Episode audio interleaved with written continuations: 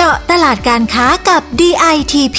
พอดแคสต์ดีๆ ที่จะช่วยเจาะลึกข้อมูลการค้า เพื่อสร้างความสำเร็จให้กับธุรกิจของคุณ จัดโดยสำนักพัฒนาตลาดและธุรกิจไทยในต่างประเทศ 2 กรมส่งเสริมการค้าระหว่างประเทศกระทรวงพาณิชย์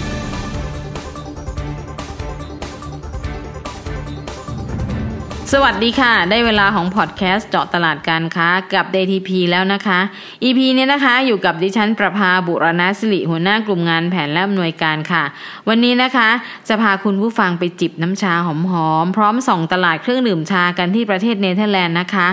กับผอ.ชนันดาสรพักดี ผู้อำนวยการสำนักงานส่งเสริมการค้าในต่างประเทศณกรุงเฮกประเทศเนเธอร์แลนด์ค่ะ สวัสดีค่ะ ผอ.ค่ะ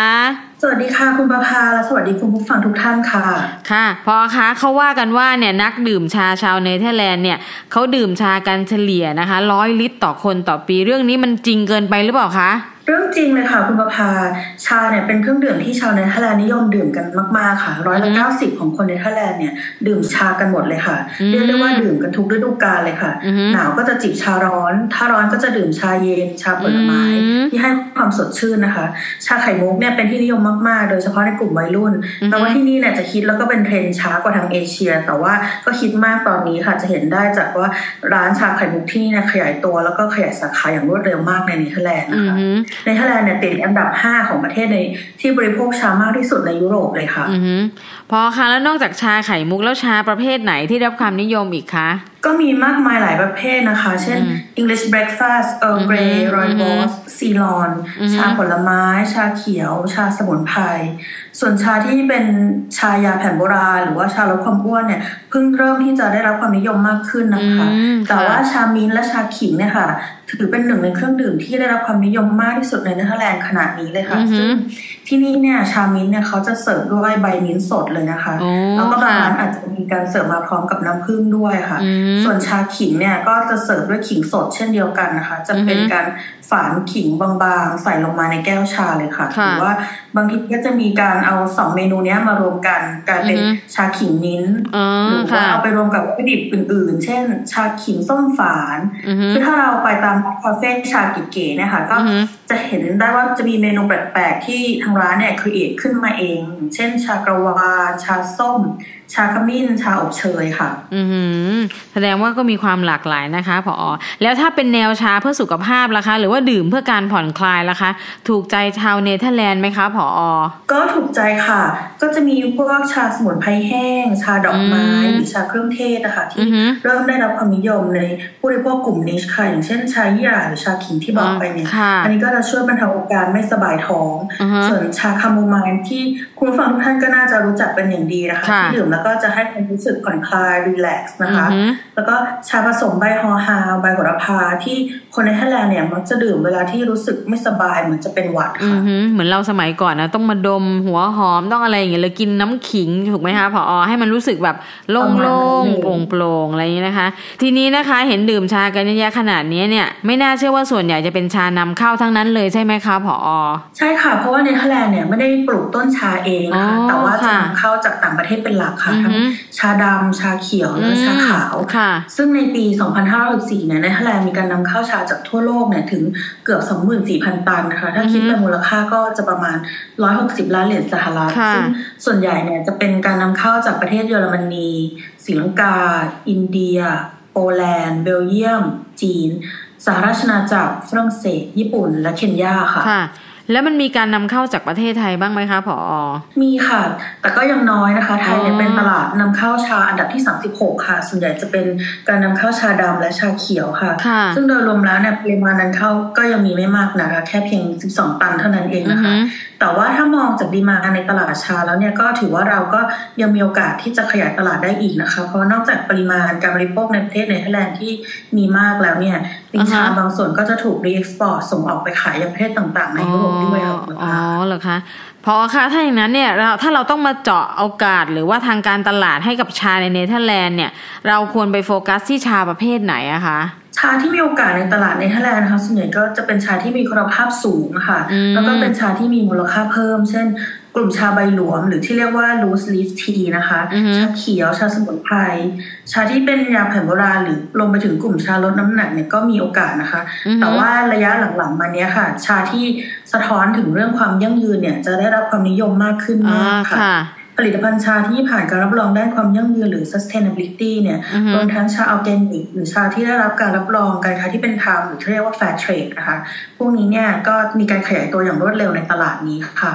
ค่ะ คุณผู้ฟังคะ เราได้ยินประเด็นเรื่องความยั่งยืนกันบ่อยๆนะคะ โดยเฉพาะในตลาดประเทศพัฒนาแล้วอย่างยุโรปหรืออเมริกานะคะ ซึ่งเนเธอร์แลนด์เนี่ยก็เป็นหนึ่งในประเทศที่ให้ความสำคัญกับเรื่องนี้มากๆ แม้กระทั่งเครื่องดื่มอย่างชา ยังต้องชูจุดขายเรื่องความยั่งยืนเลยนะคะ ใช่ค่ะ ชาวเนเธอร์แลนด์เนี่ยให้ความสำคัญกับเรื่องสิ่งแวดล้อมแล้วก็ความยั่งยืนมาก ๆ เลยค่ะค่ะจะเห็นได้ว่าคนที่นี่เนี่ยก็จะเลือกซื้อสินค้าอาหารและเครื่องดื่มที่มีตรารับรองความยั่งยืนมากขึ้นนะคะ ไม่ว่าอือฮึจะเป็นตรา UTZ Rainforest Alliance อือฮึ Organic หรือ Fair Trade ซึ่งตรารับรองเหล่านี้เนี่ยก็อือฮึก็จะถูกใช้เป็นเครื่องมือทางการตลาดมากขึ้นนะคะอือฮึแต่ที่สำคัญเนี่ยประเด็นความยั่งยืนเนี่ยก็ได้กลายเป็นเงื่อนไขแล้วก็มาตรฐานสำคัญอ๋อในการเข้าสู่ตลาดค่ะเพอือราะฮะว่า ผู้นำเข้าเนี่ยก็มักจะเรียกร้องให้ผู้ผลิตหรือผู้ส่งออกเนี่ยมีตรารับรองด้านนี้ด้วยนะคะ แต่จริงๆแล้วในอีกมุมหนึ่งเนี่ยผู้ประกอบการก็สามารถใช้ตรารับรองเหล่านี้เป็นอีกหนึ่งช่องทางนะคะในการสื่อสารกับผู้บริโภค แล้วก็เป็นการพิสูจน์ว่าผู้ประกอบการเองเนี่ยมีส่วนร่วมในความยั่งยืนนะคะอืมก็คือหมายความว่าถ้ามีตราเกี่ยวกับความยั่งยืนเนี่ยก็จะได้รับความสนใจเป็นพิเศษว่างั้นถูกไหมคะผอใช่ค่ะ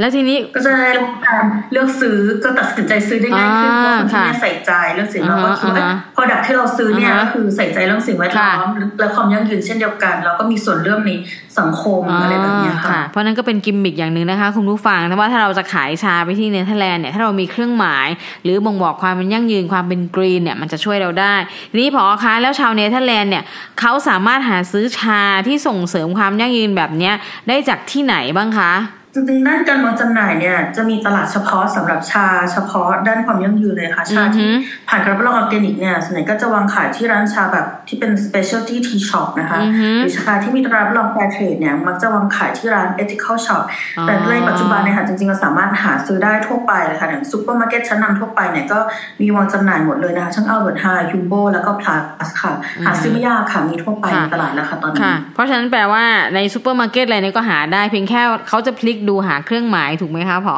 ได้ค่ะอ๋อ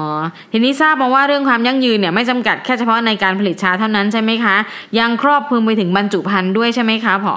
ใช่ค่ะ ปัจจุบันเนี่ยเริ่มมีการพัฒนาถุงที่บรรจุชาที่ทำจากวัสดุเป็น non woven nylon ที่อือฮึสามารถย่อยสลายได้ หรืออาจจะเป็นวัสดุอื่น ๆนะคะ ที่ย่อยสลายได้ทางชีวภาพที่ผ่านการรับรอง certified biodegradable materials ค่ะอืมเพราะฉะนั้นนะคะคุณผู้ฟังไม่ใช่แค่เฉพาะเนื้อชานะคะ ถุงที่ใส่หรือภาชนะที่ใส่ชาเนี่ยก็ต้องรักโลกเช่นเดียวกันนะคะพอคะแล้วเรื่องของกฎระเบียบเนี่ยมันขึ้นชื่อว่ามาตรฐาน EU แล้วมันน่าจะเข้มงวดมากๆเลยใช่ไหมคะ ใช่ค่ะสภาพยุโรปเนี่ยมีกฎระเบียบและข้อกำหนดที่เข้มงวดมากนะคะ โดยเฉพาะด้านคุณภาพและความปลอดภัยของอาหารอือฮึดังนั้นเนี่ยการส่งออกชามายังตลาดนี้ค่ะ ก็จะต้องปฏิบัติตามกฎระเบียบอย่างเคร่งครัดนะคะอือฮึทั้งกฎหมายอาหารทั่วไปหรือ EU General Food Law อือฮึกฎระเบียบด้านความปลอดภัยของอาหารหรือ Food Safety นะคะค่ะกฎระเบียบเกี่ยวกับ ควบคุมสุขอนามัย